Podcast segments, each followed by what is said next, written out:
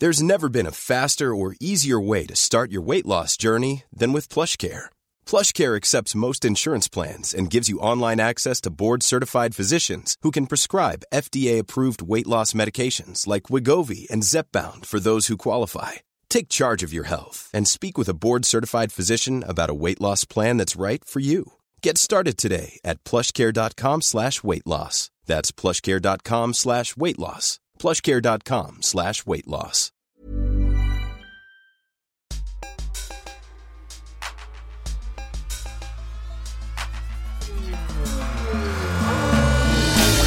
Hi, I'm Anand Patel, And I'm Naomi Sheldon. and we're your hosts of the Pleasure Podcast. I'm a doctor specialising in sexual function. And I'm a writer with an interest in the internet. We talk to guests to help us understand the relationship we have with our bodies when it comes to sex and intimacy. It's a whole new kind of sex education for your owl Careful. pleasure. Welcome to episode two of the Pleasure Podcast. This week we speak to multi award winning plus size style blogger, journalist, and author Stephanie Yeboah. This year she was the cover girl on Glamour's self love issue, and on Instagram she is making waves celebrating the bodies of plus size black women. Her sexy, witty, and insightful posts redefine accepted beauty standards and challenge the co option of body positivity by socially acceptable white bodies. Stephanie has experienced racism and fat phobia from a young age, from being bullied at school to being fetishized and objectified in her romantic life. The way she flies in the face of these discriminations by creating a positive space for change is awe inspiring. Her Instagram page is testament to this and is well worth checking out. Her debut book, Fattily Ever After The Black Girl's Guide to Living Unapologetically, is a love letter to plus size black women. Stephanie speaks to us about navigating life and dating as a black plus size woman and how she and others can manage to find self acceptance when judgment and discrimination are still rife. Some of the subjects we cover can be quite disturbing and upsetting, but please do listen all the way through. It's a wonderful conversation and really insightful. Your photos on Instagram, you use quite a lot of beautiful lingerie. I was wondering what it, the experience was of first pressing post um, on one of those pictures where you know you're, you're extremely sexy and sexual, and I suppose it's the sort of clothing that you might not usually see um, plus size women wearing. it's one of the scariest things I've ever gone through. So I think the first time I did it was 2015, I think I want to say, and it was I was doing a collaboration with Simply Be at the time for their bikinis, and so they wanted us to upload a photo of ourselves in a bikini, and I was just like, what, like, never done that before. So I remember I took. As you do, I took about 300 pictures and sort of narrowed them down to the most, the ones that I liked the most. Um, I came to upload it and then I just left my phone for about two days because I was like, I, the comment, I was just petrified of doing it. I came back to Instagram and I was just met and inundated with so many lovely comments and positive comments. And what I came to find was that the best thing for me to do sometimes, in terms of if I want to try and get over a certain part of my body that I don't like, I put it out into the world for everybody to see because that's like the final boss of like self acceptance. I find like just sharing something that you may not like and just giving it to them and not, you know, having to think about it because the worst thing for me to kind of do in that situation is have somebody see it. So then I'm just like, well, why don't I just put it out and then I have to like it because everybody else has seen it now.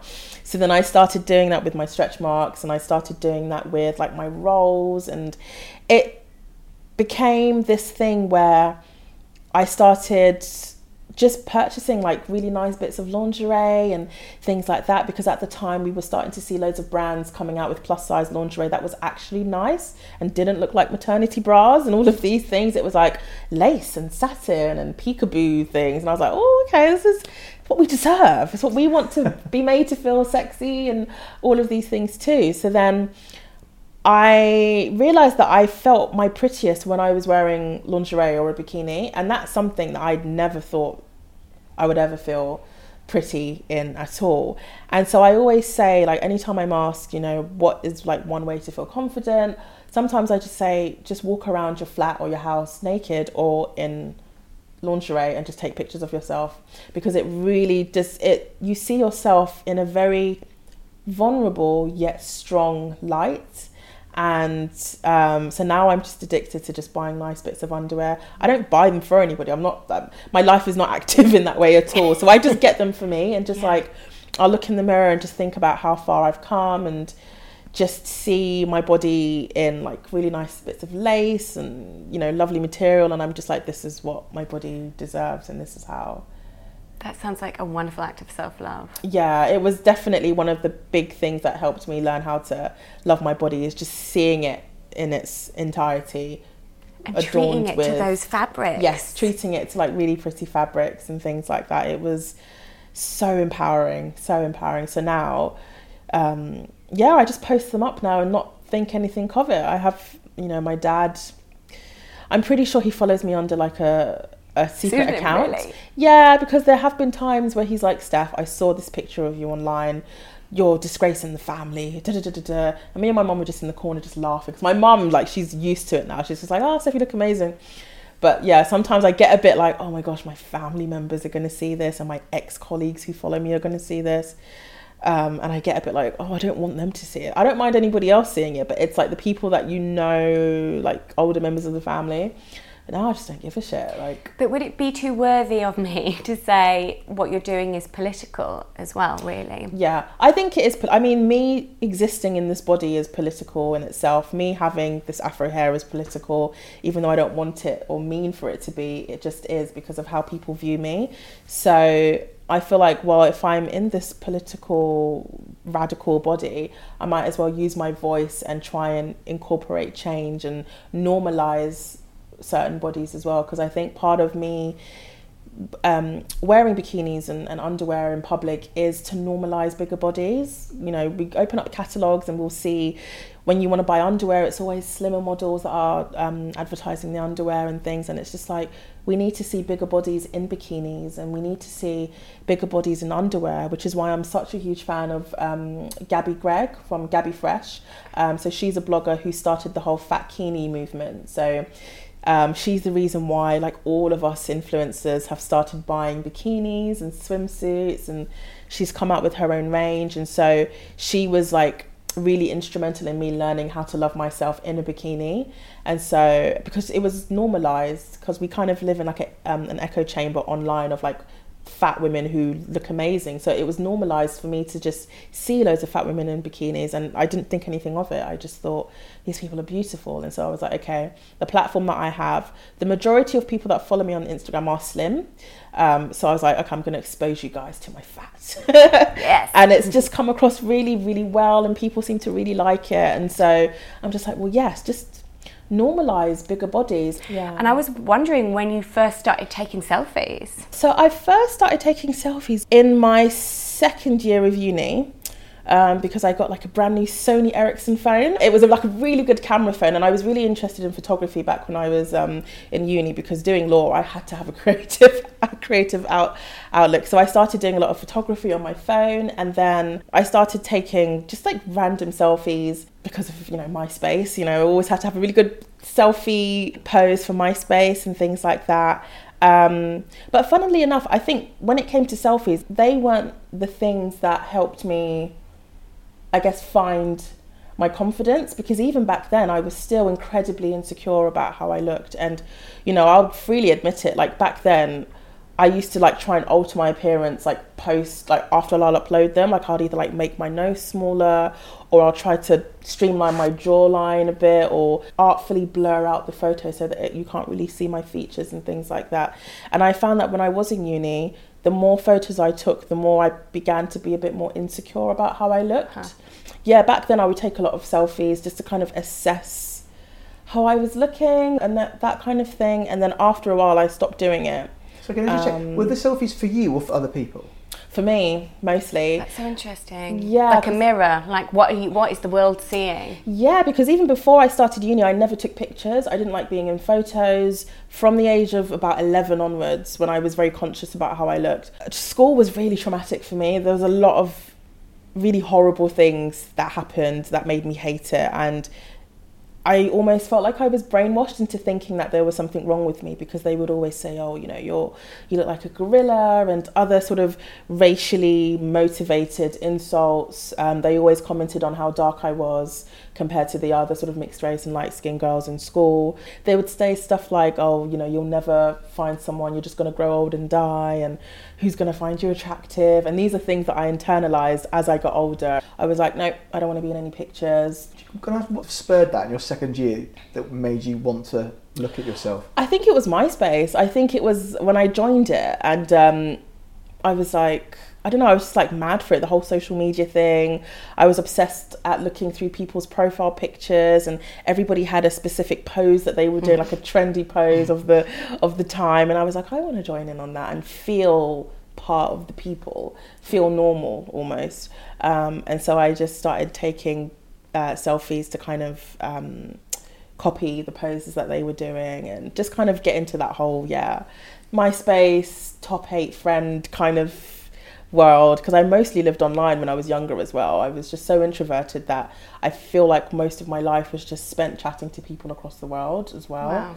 So yeah, I almost felt like I had to keep up appearances. So offline, I've always been very, very um, introverted, didn't really have any friends because of the whole bullying thing. So I kind of shut myself down.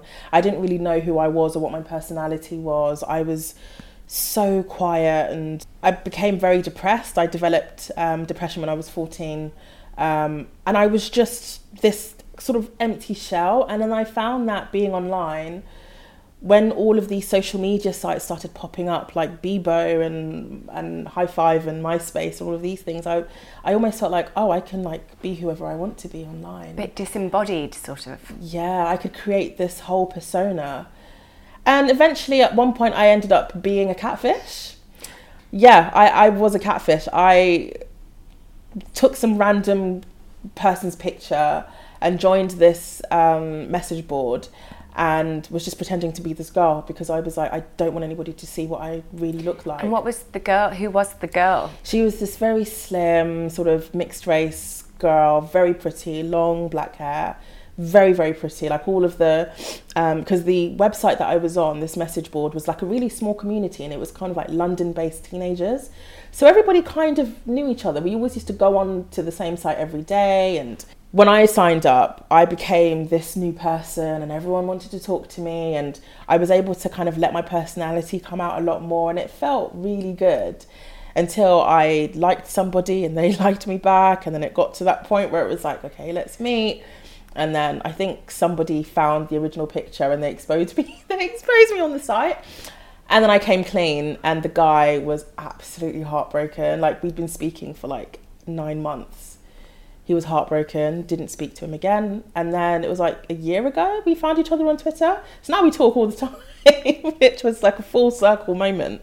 Um, but yeah, I found that online was where I was able to really hone in on my personality, I think, because on one hand, yes, it was a bit um, detached from reality, but I was able to kind of meet people and talk to people who had similar personality tropes to me and yeah. yeah, it really helped me come out of my shell. When I finished uni, um, I went I moved back home and I the body positivity movement hadn't really started sort of it wasn't really that popular back then. What year are we talking about? Um, so this was 2010, 2011 and I started doing what I thought people my size had to do. So it was the dieting, it was the exercising. I started a Tumblr page, and that was going to be my page where I documented my weight loss and my detoxing and my fasting and my starvation things, all these things that I thought were good things.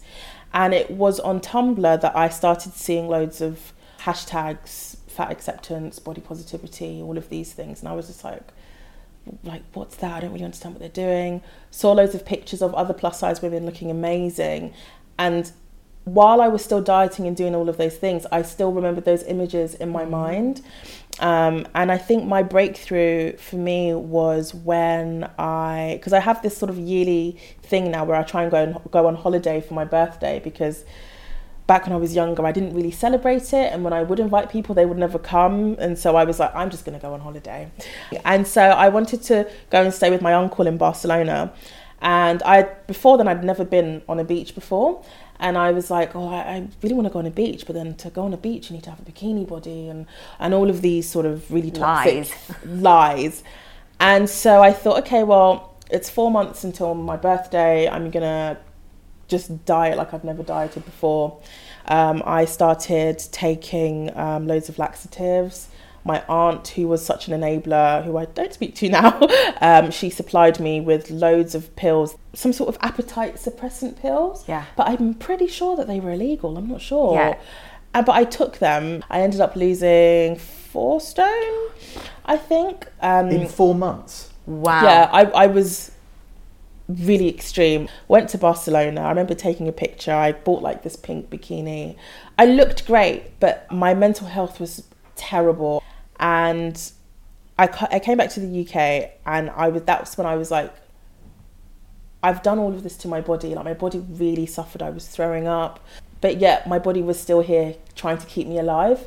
And that's when I was like, I kind of put placed my body separate to me, and I was like, wow, like I've literally been just doing a lot of self harm, but you're still here trying to keep me alive. And I wrote like this whole letter to my body. I was like, I'm so sorry for putting you through so much and putting my heart through this and my liver through this and all of these things. And that's when I was like, "Do you know what? I, I need to try and do better and learn how to love myself because the love didn't appear once I lost weight. When was your first romantic relationship? When I was 25, Yeah. 25 was my first ever relationship. I'd gone on like five dates before then from the age of 22 to 25. Um, all terrible. Um, they were all like first dates, so I didn't see them again afterwards. Um, and it, oh, I just remember them like it happened yesterday. It all consisted of meeting up with guys. Again, this was when online dating was like kind of a new thing, but people didn't want to admit that they had met someone through online dating, Yeah. kind of thing. Um, so it was it was OK Cupid and Plenty of Fish, and um, I met these guys, and it was a thing where I'd always. I was at a point in my life where I was doing the whole body positivity thing. I felt pretty confident about myself, and so I was like, I'm just going to put full length pictures of myself because why not? I'm not here to trick anybody or anything like that. And so all of these guys knew what I looked like. But then when it came to meeting them, so there was one occasion where I met somebody outside the London Aquarium because we wanted to go to the aquarium Why not? for our date. Why not? And as I was walking towards him, he could see me and I could just see the light just go out in his eyes. And then he said, You're a lot fatter than you look in real life. And I was just like, but you know what I look like. And he was just like, yeah, I don't think I could deal with this. And then he walked away. And then I sort of walked back to the bus stop on the bridge and kind of just a single tear just rolled down my face. And I tried not to let it deter me because I was like, look, I'm 22, 23. I've never been kissed. I've never had any kind of um, intimate or sexual relation, like anything at all. And all, you know, all the people around me, I'm seeing them, you know, get into relationships and all of these things. So I'm not, I'm not going to try and let it deter me. So then I went on a few more dates, and yeah, it was all the same thing. It was all guys mentioning my weight. And then I received a message on Plenty of Fish from this guy. So I, I saw the message and I just ignored it for about three weeks. And then he sent another message, and which I laughed at. So then I just kind of begrudgingly started talking to him online. And then we met up, and I remember I hid in a WH Smith in Victoria Station because I was. I know the exact W. Smith you Yeah, mean. because I'm so I'm somebody that if I go on dates, I want to get there early because I don't want them to see me coming and then to see them see the light sort of die kind of i want to be sitting down and then they can come up to me and all of that stuff and i sort of texted him like where are you he was like i'm two minutes away and i started panicking because i he told me he was coming from like denmark hill or somewhere and i was like oh that's going to take a long time which apparently it was just one stop away and so i was like shit i don't want him to see me so i just ran into wh smith and was kind of pretending to read magazines and things. And then he called me and he was like, Steph, I can see you. and I was like, what do you mean? And I looked up and because he's like six foot six and I could just see him just like waving. Brilliant. And I was just like, and then I, I, and it was something that he kept bringing up. Anytime people asked us where we met or how we met, he'd be like, "Oh yeah, I found her hiding in WH Smith." Yeah, and I was just like, he seems happy to see me. So then we went on the date. The date was amazing, and yeah, to cut a long story short, we were together for two and a half years. Moved in together. The whole yeah, the whole thing. Yeah. I found it incredibly difficult to believe that he liked me. At first, I was like, oh, he must have a fetish for fat girls, that kind of thing, because you come across that a lot online. Um, Can you talk a bit about that? yeah, so there's this whole sort of subculture online where people have fetishes for plus size women. Um, a lot of them are feeders as well. So, like, feederism is like a fetish where men and women get sexually turned on by watching their partners eat or watching them sort of not fit into clothes and things like that. And it's actively encouraged. And that's something I've personally never been into. But I would find sometimes that um, I used to get, well, not used to, still get loads of messages from men. And a lot of the time it is white men because they always mention in their message, um, you know, I'm looking for, you know, I like I like your curves. I like how big you are. You must be really aggressive. You must be really sassy. I've never been with a black girl before. And so it's always these sort of little racial microaggressions that they put in their messages, um, which is just so dehumanizing because it's not while i understand and appreciate that there are women out there who are into that lifestyle for a lot of plus size women we just want to be treated the same as everybody else we we deserve the same love and respect and appreciation. So to kind of exist purely for the sexual benefit of somebody else can be really really emotionally exhausting. It's literally i'm literally being used as like a vessel for your sexual pleasure. So you don't care about me or my likes or dislikes. It's just this body. And so when i was dating my ex at the time i was just so skeptical because i didn't i couldn't possibly imagine or feel that somebody could like me the way i looked um, and so for the longest time i was just very sort of flippant to him and admittedly a bit mean because I think it was a protection thing. I didn't want to end up liking this person and then for them to say, "Oh, I don't like how you look," or whatever the case may be. So when you're, for example, now on a dating site, Uh-huh. um, are you are you on dating sites? Do you I'm feel on comfortable? all the dating sites. I'm on, every which date. one am I She's not single. on? She's available. I am available on all of them. And so, how do you now portray yourself, given the experiences of your relationship that you've had? I so I'm very sort of raw and down to earth in them. I feel like I've got a pretty good profile. So humor is kind of like the base of all of my all all of my profiles. I just try and come across as as funny and down to earth as possible. The only annoying thing is that I feel like I have to put a disclaimer that I'm fat. Um, because even if I do put pictures of myself or pictures where I've done photo shoots and stuff, there's still that part of me that thinks back to those experiences I had where they still saw me and didn't like me. And I, shouldn't have to do I that. saw this online that you say I'm fa- fatter in real life, Fatter in real life, which yeah. is ex- the exact words the guy outside the aquarium used. yeah.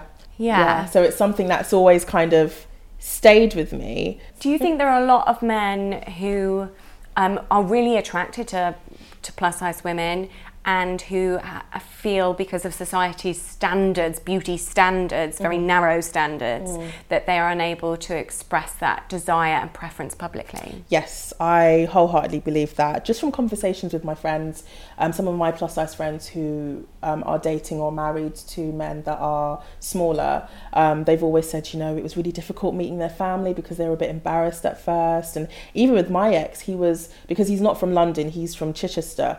And so he was always very, um, I remember when we first started dating, he was like, you know, I've always preferred bigger girls. And like he felt when he was at university, he was going out with all the blonde haired, blue eyed, smaller girls because that was what ex- society expected somebody that looked like him to go out with. But he was always like, I was never sexually attracted to them. It was just like nothing was going on down there.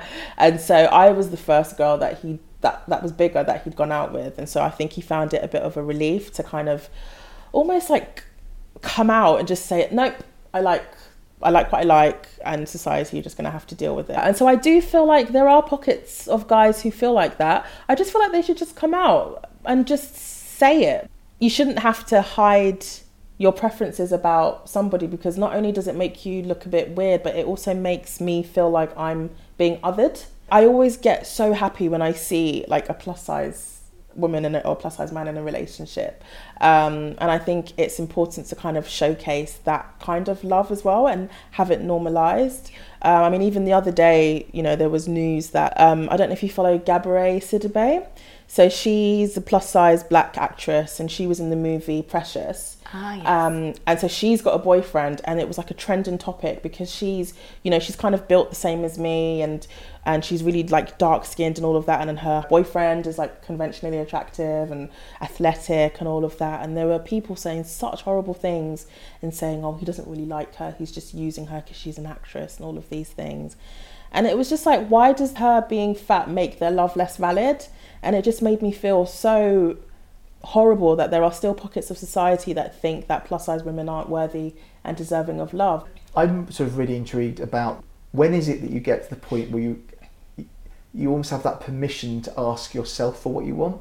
So you know, either, um, so I certainly didn't ask anyone out at all after seeing on on someone's um, uh, gaydar profile no fats, no femmes, no Asians. So I thought that it's not for me to ask because I need to wait for other people to ask me. So I've never asked, I, apart from one person in W.H. Smith's in Victoria, just so I know when I was 19. Um, he said no, but it's fine. I'm over that now. Um, but at least I asked. Um, I didn't ask anyone out at all. I've never asked anyone out. So I've been really intrigued about your story because you seem to have come to a, a point where you have accessed that ability to ask for what you deserve and how your needs need to be met. I think, do you know what the biggest thing for me was Bumble? Because Bumble, you have to ask the men out first. Um, up until I downloaded Bumble, I'd never asked out a guy. I'm so afraid of rejection and almost knowing that they're going to say no that I just it's not in me to be that bold, so to speak, to ask somebody out. But then one of my friends was like, "Oh, you should download Bumble because apparently the quality of the men are a lot better and it's not as sleazy, and um, the women have to ask the men out. Like you have to establish that first. So I was like, this was such new territory for me because I like I just I don't do it. I don't think I could do it in person yet, but if it's online, I'm very it's very easy for me to kind of now just send an intro message. Sometimes I even do it on Twitter. If I come across somebody that's attractive, I'll like quote tweet them and I'll just be like, "Hi, you're really cute," and then just kind of park it. Um, Can I just bravo? That is so proud. I still think I would. You know, I'm not in a relationship. However, I, I think that's still showing uh, you know such a change.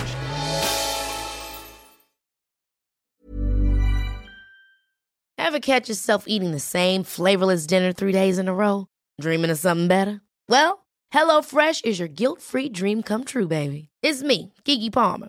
Let's wake up those taste buds with hot, juicy pecan crusted chicken or garlic butter shrimp scampi.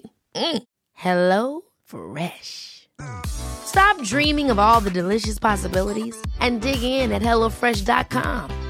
Let's get this dinner party started. There's never been a faster or easier way to start your weight loss journey than with PlushCare. PlushCare accepts most insurance plans and gives you online access to board-certified physicians who can prescribe FDA-approved weight loss medications like Wegovy and Zepbound for those who qualify.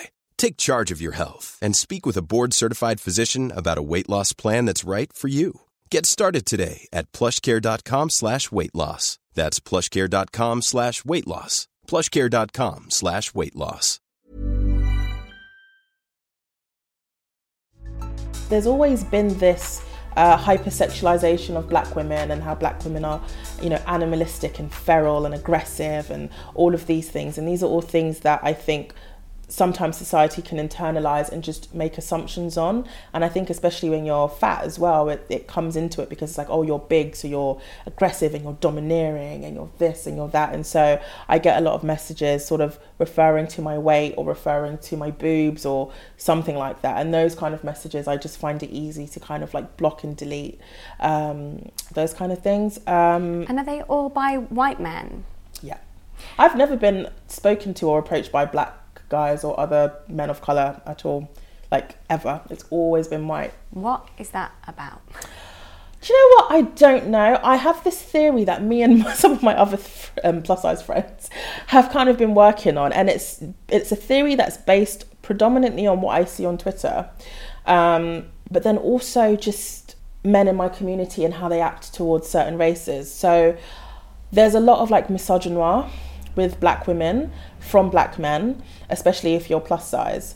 What I've noticed is that black men seem to prefer plus size white women to plus size black women. And that's all, I think that's very much a colorism kind of um, self hate kind of situation where they want to be have the proximity to whiteness i think because it, they probably think it makes them it elevates their status by being with somebody that isn't dark skinned and plus size. And so i found and you know a lot of my friends who are black and plus size have found that they are never approached by black men. Um, anytime i'm trolled on twitter it's always by black men you know telling me to lose weight telling me to do this. So the big things that have happened to me online in terms of things that i've spoken about so the guy that i went on a date with and found out that he was paid to be on a date with me. When I told that story on Twitter, it was all black men that were just saying, "Well, you're a bit of a, uh, a race traitor, and that's what you get for going out with somebody that was white," and all of these kinds of things. Can so, I just say, I'm so sorry that happened to you. Oh, it's okay. so, in case people don't know, if you'd like to recap. So, basically, I started speaking to somebody on Bumble, and we went on two dates he was really lovely, really kind, didn't really notice anything untoward about him at all. Slept together on the second day, didn't really, and then I didn't hear from him again. And then I was just like, oh, okay, I guess that's just what dating is. You know, I didn't really think anything into it, forgot about him. And then in February um, 2019, I received an email from his friend um, which I found a bit weird. But then I remembered on our first date, I was telling him about what I do and my blog and all of that kind of stuff. And then on the second date, he was telling me that he'd shared my blog with all of his friends. And I, at the time, I was like, oh, that's really cute. Like, he must really like what I do. Um, so I received an email from his friend who got, who must have gotten my email from my blog, which was public. And he went on to tell me that the reason I hadn't heard back from this guy was because they dared him to go on a date or to sleep with a fat girl, um, and he won three hundred pounds, um, and so that's why I didn't hear back from him. And the reason he was telling me was because something similar had happened to his sister, and so he was having regrets and thinking about, oh well, we treated this girl like that. Maybe this is karma. Apparently, so he felt guilty and wanted to I guess, tell me that was the reason why. And um, and then I wrote about it for Refinery 29 because I was like, well, if he's going to get money out of it, I might as well as well. Absolutely. Might as well. Like it was a horrible, horrible, such a degrading feeling, but it's yeah. something that's so common within the plus size community. Like it happens a lot where men or women will go out with plus size people um, as a dare or as a um, um, they get paid to do it, kind of thing. Just, just shocking, shocking, horrific, yeah. inhumane, awful behaviour. Yeah. Um, did you ever feel tempted to name and shame? Do you know what? That evening, I actually posted his name, email address. Yeah, but I took it down in like two minutes because my friend who was a lawyer was like, Stephanie, you need to take that down. Okay. You need to take that down. Because I kept getting tweets from people saying, You're lying, you're lying, give us evidence, give us proof, this couldn't happen. So I posted up the whole email and everything. Um, Bumble actually got in contact because after I wrote the article, it went viral and they sent me like a huge bouquet of flowers, which was really lovely of them. Um, I had a meeting with them and they were like, you know, this is unacceptable. We can't believe this has happened on our platform because they're all about female empowerment and, and all of this stuff. So they were like, right, give us his name and anything you can remember about him. And they banned him off of Bumble, which I thought was really awesome. Although but also the least they could do. It's the least, yeah, the least that they could do. But the comments on your article were mainly from black men, the, the negative ones. Yeah, mainly from black men and you know, I, I I wasn't surprised. It's really difficult sometimes to talk about it because in the black community we're so intent on protecting black men because they get so much hassle when it comes to crime and yeah. and all of these other things so we're we're naturally very protective against black men but unfortunately the same can't be said for the other way around right. um, which is re- and so anytime you do get um, writers or people who have platforms who are black and we speak about issues within the black community, people can sometimes get really um, edgy about it. But I honestly think that by not talking about it, we're just making the problem worse. Yeah. And so, for me, anyway, this isn't to say that, you know, all black men don't like plus size black women, but in my experience and the experiences of the other black um, plus size women that I speak to, it's always been a preference for white plus size women. I'm just interested about the sort of relative privileges because I, I certainly recognise that black women seem to get the smallest share mm. of um, value, everything. privilege, mm, everything. Mm. Um, so if you are a perhaps subsection of the mm. black woman community, mm. what does that mean for you? Ooh, it's it almost feels like bottom of the barrel. Um, I have spoken about this online as well before in terms of not only being black but being plus size and black, but being darker skin plus size and black as well. It almost feels like we are rendered invisible. Um, I don't really know if there is like a remedy for it. I mean, the only thing that I can think of is just continuing to love ourselves and just be as confident and as unapologetic as possible when I was younger, I used to bleach my skin because I thought, well, I'm fat and I'm black, I might as well be light skinned so I could have some privilege or I could feel somewhat prettier about myself. Um, so I used to bleach a lot when I was younger, and then I realized that my skin was kind of going like a grayish kind of tinge because of the mercury, I guess. Mm. and um, it has mercury in it. It has high levels of mercury. That's what bleaches the skin, yeah. But then that can also cause cancer. So then I stopped, and then gradually my skin came back to normal. But I always like even when I see interracial relationships these days, it's always maybe white men with like darker skinned black women. And it's funny because I've always felt more valued by white men than black men. And I know that's really controversial. And I'm speaking predominantly on aesthetics. In terms of how I look it's always been a lot more well received by white men as opposed to black men.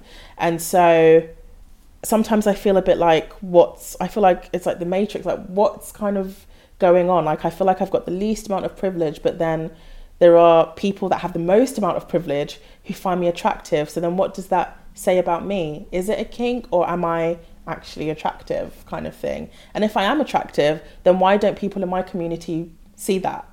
So there's a lot of unpacking and sort of different. It sounds exhausting. It's really exhausting having to think about it and having to almost defend myself as well sometimes. You know, I, I try to stay away from having those discussions on Twitter because Twitter is just, it it's can just inflammatory. snowball and people can take things out of context. And then before you know it, you're on a gossip site. Somebody's put a headline saying that you hate black men and all of these things, which isn't the case. But there's just, so many things to to think about. So now I try not to think about it and just try and see myself as just an awesome person that has a lot to offer. And I just kind of want to be seen as this awesome person, not just like an awesome fat black dark skinned person. Yeah. Yeah. Well, you went to Ghana recently. I did, yeah. For the first time in 10 years. Yes. And um, I was wondering how, if at all, that changes your perspective on yourself sometimes. In Ghana, and I think some areas of West Africa as well, it's a lot more socially acceptable to be bigger, but it's not my kind of big. Again, it's the hourglass shape big. It's all about the butts over there. It's like the bigger bum you have, the more gain and capital you have. So in the Ghanaian language, there's a word called, even sounds fat, it's called obolobo. And adults would just call you that all the time. If I'm going across, even people I don't know in the market, they'll just say, hey, obolobo kind of thing. And it, I used to hate it so much. And so when I went back in uh, last May, I would still get that in the street, but my mindset had completely changed. I just kind of like laughed it off with where my family are concerned. I think because now a lot of them follow me on Twitter and Facebook, they've been able to see my growth. One of my aunts who I used to go and stay with, she was so lovely. She said to me when we were sitting down, she was like, Steph, I remember when you used to come to the house and you were always so quiet and you'll be reading your book in the corner. So it's so lovely to see you so confident and like alive. And I was just like, oh, thanks so much. Like you could tell she was really proud. And she was like, you know, you didn't let your weight hold you back and you didn't do this and you didn't do that. And so hearing her say it through her mouth kind of really made me think about how far I'd come. So it was a real, yeah, eye opening moment in terms of going back and two different frames of mind. One when I was younger and very scared and insecure, and then going back now where it was like a bit more self assured, a bit more confident. Is this self assurance a fixed state of being, or is it in flux? Oh, it's always in flux. I think when it comes to self assurance, self esteem, and confidence, um, and the journey with your body, it's never linear. There are always going to be points where you feel shit about yourself, and that's just because we're human beings. There are going to be days where we have good days, days where we have bad days. But I think, luckily for me, I'm beginning to have a lot more good days than bad days, and that's through the practice of self care finding you know an amazing community online of women who look like me and who celebrate themselves. And so those are things that really help me especially when i'm having um, a bad day. But yeah it's always a continuous kind of flux thing. Did your family ever try and set you up with people? uh, my grandmother still trying to to this day setting me up with random men in the us who i've never met. Okay. and my mum's just like no you need to stop it. Like she's not doing that um, but i think because my grandmother kind of went through that when she was younger she was it was like an arranged marriage and so she still has that kind of thinking process like oh we have to introduce stephanie to this Did you feel that having a West African heritage changed how you were taught to date or to be in a relationship? Um, maybe not the dating because I kind of feel like my parents thought I would never date just because I was so quiet. So I didn't really have those chats. Um, but we had this thing. Well, we have this thing in West Africa like called home training. Um, I don't know about this. so it's basically it just teaches you how to be a, a, a wife. Um, so it was a case of Steph, you need to learn how to cook this. You always have to give your husband the biggest part of the meat. You always have to serve the the man the men first. Um, serve yourself last. You have to do the cooking, the cleaning, all of these things, and it was so internalized with me. So even now, if I'm having dinner with friends and I'm cooking, I always serve the men first and I don't think about it. It's just a thing I always used to do. And with my ex, I used to do it all the time. And he was just bewildered. He was like, Steph, you know, I can serve myself. And I was like, no, no, no, sit down, I'll do it. And it, it was him, it was him constantly telling me not to do it that I finally twigged, no, this is like, this isn't feminist at all. Like, this is a thing that's been ingrained in me since I was like 11, I think, to kind of do.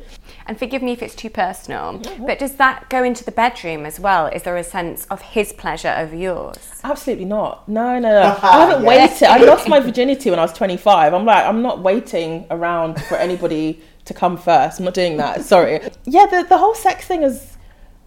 It was actually it was interesting because I always went into it beforehand thinking if the when the time does come, would I be really nervous? All of these things that you think about, I guess, when you're like 15 or 16 and then you're losing your virginity. I'm doing this at 25, and so I was very, very nervous. But I think when the time came, I was just so ready to go that I didn't even, those thoughts didn't even enter my mind. Nice. So afterwards, I was like, oh wow, like I actually went into it feeling really confident.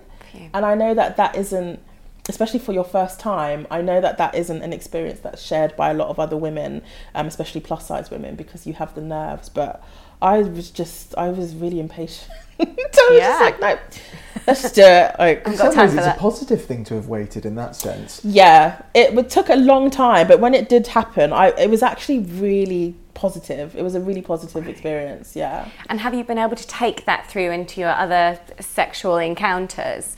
Um, sort of being present in your body as opposed to kind of that third eye of what do I look like? How do I feel? How am I coming across? Do you know what? Kind of yes and no. Yes, in the sense of the confidence is there, but I've recently like done a lot of research, and, and I always found when when I finished when my uh, relationship ended with my ex, I've never been someone to do like the whole one night stand thing, and it wasn't because of any moral kind of issues, but I realized that I I'm pretty much a demisexual, and that I can't sleep with someone that I don't really know. Like it's I can't be sexually attracted to somebody that I don't know really well. And at first I thought that was just oh just being frigid and all of that kind of stuff, but it's an actual like sexuality um, definition on the asexual flag kind of Demisexual. demisexual yeah like I, I was trying to sort of figure out why I was feeling this way because there was a part of me that was like, look, everyone's being a hoe. I want to be a hoe too.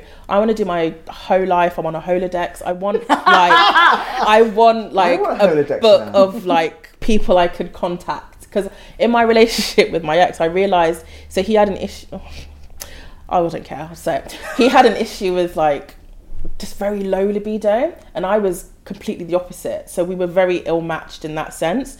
So when that relationship came out, I was like, look, I'm ready to to go. Like I want to have all of these experiences.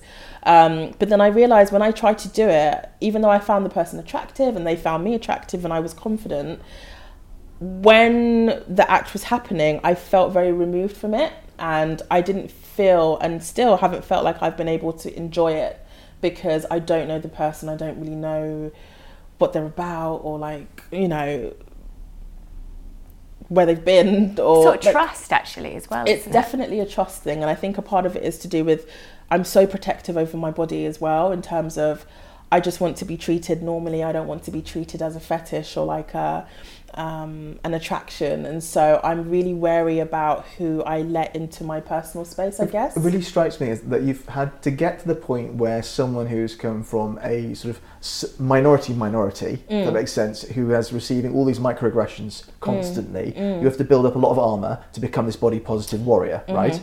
But if you've got all this armor and you're then expected to take it all off for someone, that's actually incredibly vulnerable. yeah.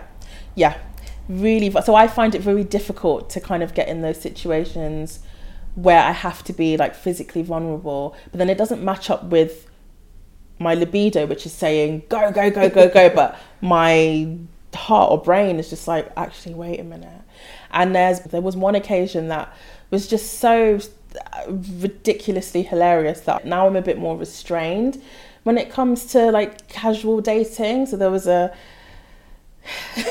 there was an occasion where I thought, you know, for the first, because normally I don't do, I wouldn't do like a one night stand thing. I would try and get to know somebody better. But two years ago, I was like on this, okay, I'm just going to like randomly meet somebody on a site and then meet them the next day and then we'll just do it. And I'm going to can just tick it off of my list of things to do.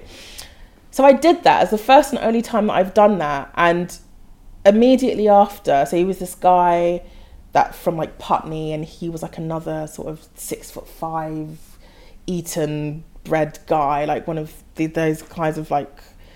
Found out he was a Tory, so like one of those Oh, sort God. of yeah, the whole Did he wear red chinos or corduroys? he wore corduroys, yeah, with, like boat shoes. I'm trying not to judge, but uh Yeah, with boat shoes. He was that type of guy. Anyway, immediately after I found well, I didn't find out, he decided to tell me we were having like pillow pillow talk. He decided to tell me that um, his great grandfather, the reason why he was so rich was that his great grandfather um, owned slaves um, in Jamaica. thought this was and that his grandparents were supporters of apartheid. Oh. And I was sitting there just naked in the bed, just like, okay, and why are you telling me this? And he was like, I just have so much white guilt because of what my um, family have done. That's why I only sleep with black women, um, just to make up for it. The, the optics of it is just the weirdest thing. Like somebody that's like very pro black, very body positive, sleeping with a, a colonizer, basically. And I was just like, this is hilarious. Like, but then it also built the walls back a bit because I was a bit like, okay, next time, Steph, actually get to know the person No, a politics. little bit before doing that. But I do think that there is good, there there are good things to be taken from casual totes. sex and one night stands and things to mm. that you could, especially when you're an adult, I guess, and mm. so you are uh, learning stuff about yourself. Yeah, no, it's really true, and it's still something that I'm trying to kind of get to grips with because I, I always tell my friends this I'm like I'm trying to do the whole life but the whole life doesn't want to do me like and I don't want to go down the route of going into the feederism or the fetish thing because mm. I'm I know that if I was to go into those websites I could potentially find be more or In chance demand. of me more demand. Yeah like more chances of me finding somebody to sleep with but I don't want to be objectified.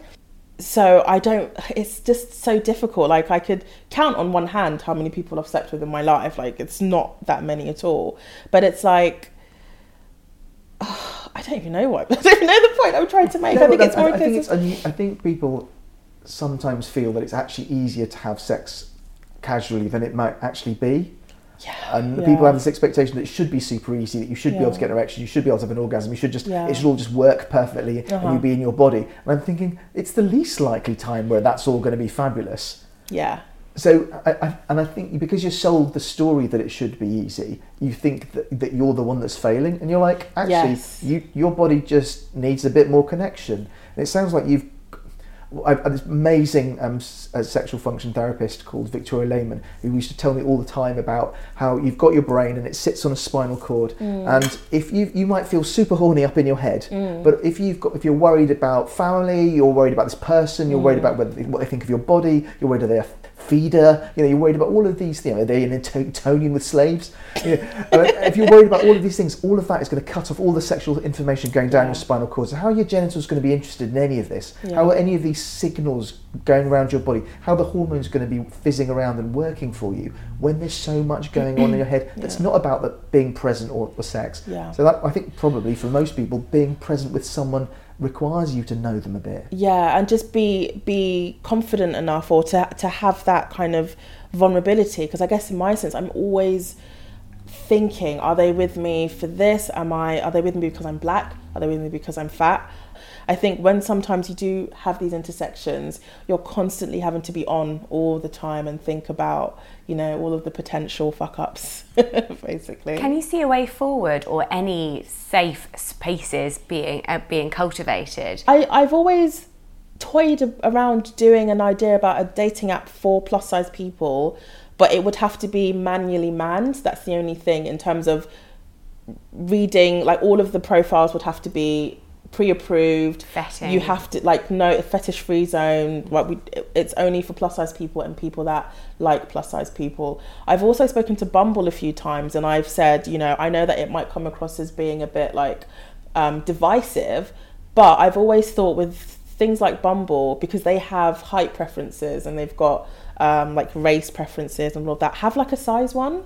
And i know it sounds like oh you're segregating but for people like me that find it quite difficult to date if we could have a function on there that shows all the guys that prefer bigger people it would be it would be so much better because then we could just just like right swipe to our heart's content knowing that we could be confident talking to this person and not having in the back of our head oh but if he sees me he might be this he might be this i can go into a conversation with somebody already knowing that they like my body type It's like the gaze on all, all the apps, you know, top or bottom, versatile or not. And you kind of and I recognise absolutely the segregation is, you know, is it impossible for two tops or two bottoms to love each other? It is absolutely possible. Yeah. And so sometimes you feel, well, actually, you are reducing the potential of you meeting your ideal mate, Mm. and actually, perhaps you can just work out what you do sexually. Um, by going right, I'm a, I'm a top, which means I can only date someone who's versatile or a bottom. yeah Um, but I completely see why. It uh, reminds me, we did an episode with uh, Monty Moncrief in our first um, uh, series, and he was talking about how is he a bear that he had had great difficulty dating until he found sites the uh, who of people who particularly wanted these people growl- who looked like him, grinders, and growler it, and scruff. Oh, and love it changed his dating life completely. And suddenly he felt like, ah, I found my people. that's so see there needs to be something like that I think it's difficult That's though. I think so if you're, good. for example, a heterosexual woman, yeah and um, I'm going to try and get this thought out without sounding like a dick. um, but if you're a heterosexual woman, um, the pressure is more potentially on you to do the vetting yes oh yeah definitely. and to say yes or say no. Yeah. And you also therefore have a much larger pool of men who potentially want to just basically have sex. yeah Um, and, and you have to do all the vetting to try and work out who is who. yeah So That's that's, much more challenging, i i I, I imagine. Yeah, no, definitely. That's the thing, I think, because I think for the most part with men on these apps, a lot of them are just looking for one night stands and things like that.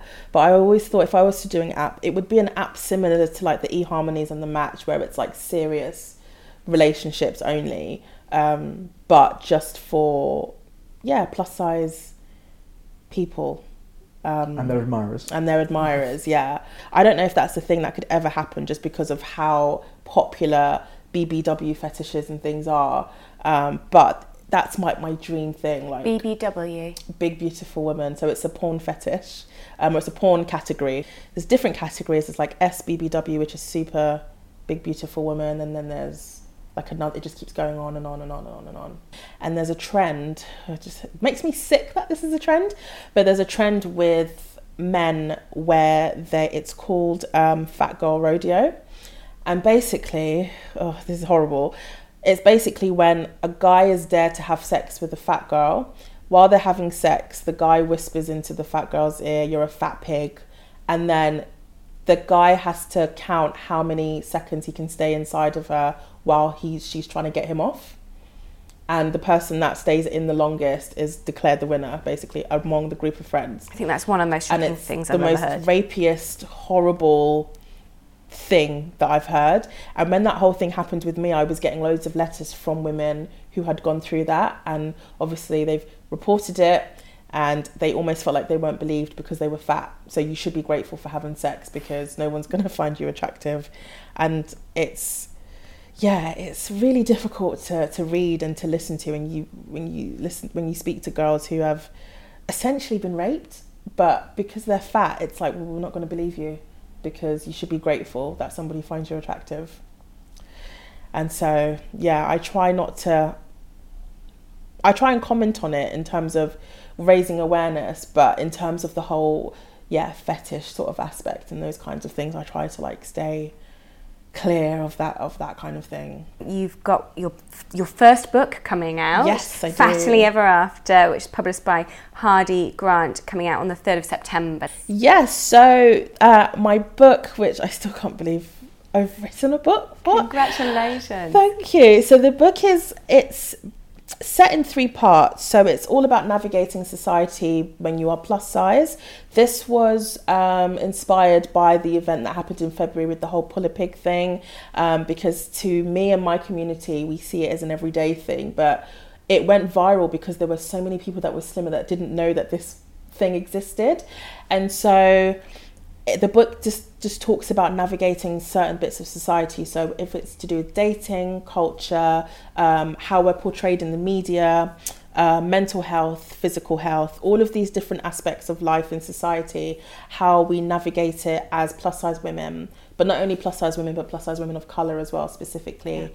Because I think when it comes to body positivity and that whole movement, um, it was a movement that was created by black women and then we've slowly been pushed out for sort of your Ashley Grahams and your sort of um, slimmer, fat, high cheekboned, very attractive women being the faces of body positivity. So it's a place where I don't feel represented anymore. And so I thought it was important to write literature where we can have the voices, thoughts, and opinions of black plus size women and what they've gone through. So um, the beginning of each chapter will be um, my personal anecdote relating to the chapter names, whether it's dating or mental health.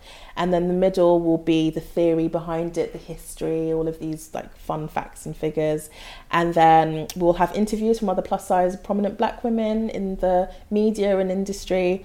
And then uh, the end of each chapter will be like advice, tips, and tricks, something practical that people can take from the book. And then sprinkled throughout, it will be perspectives of black plus size women that I've interviewed um, throughout the year, and they get to share their stories and how they feel about certain things. Stephanie's book, Fattily Ever After The Black Girl's Guide to Living Unapologetically, will be published by Hardie Grant Books on the 3rd of September this year. It's a love letter to plus size black women. You can pre order a copy on her website, stephanieyeboah.com. Thank you for listening to the Pleasure Podcast. If you enjoyed this, do share, review, and subscribe on iTunes. It really does help other people find us and gives the series a boost. Give us five stars, you lovely lot. Thank you to ACAST for hosting us, Matt Peaver for editing us, Ollie Birch for the music. and Gilad Vysotsky for the graphics. Join us next time when we interview another guest for their insights on the relationship we have to our bodies, sex, and of course, Pleasure.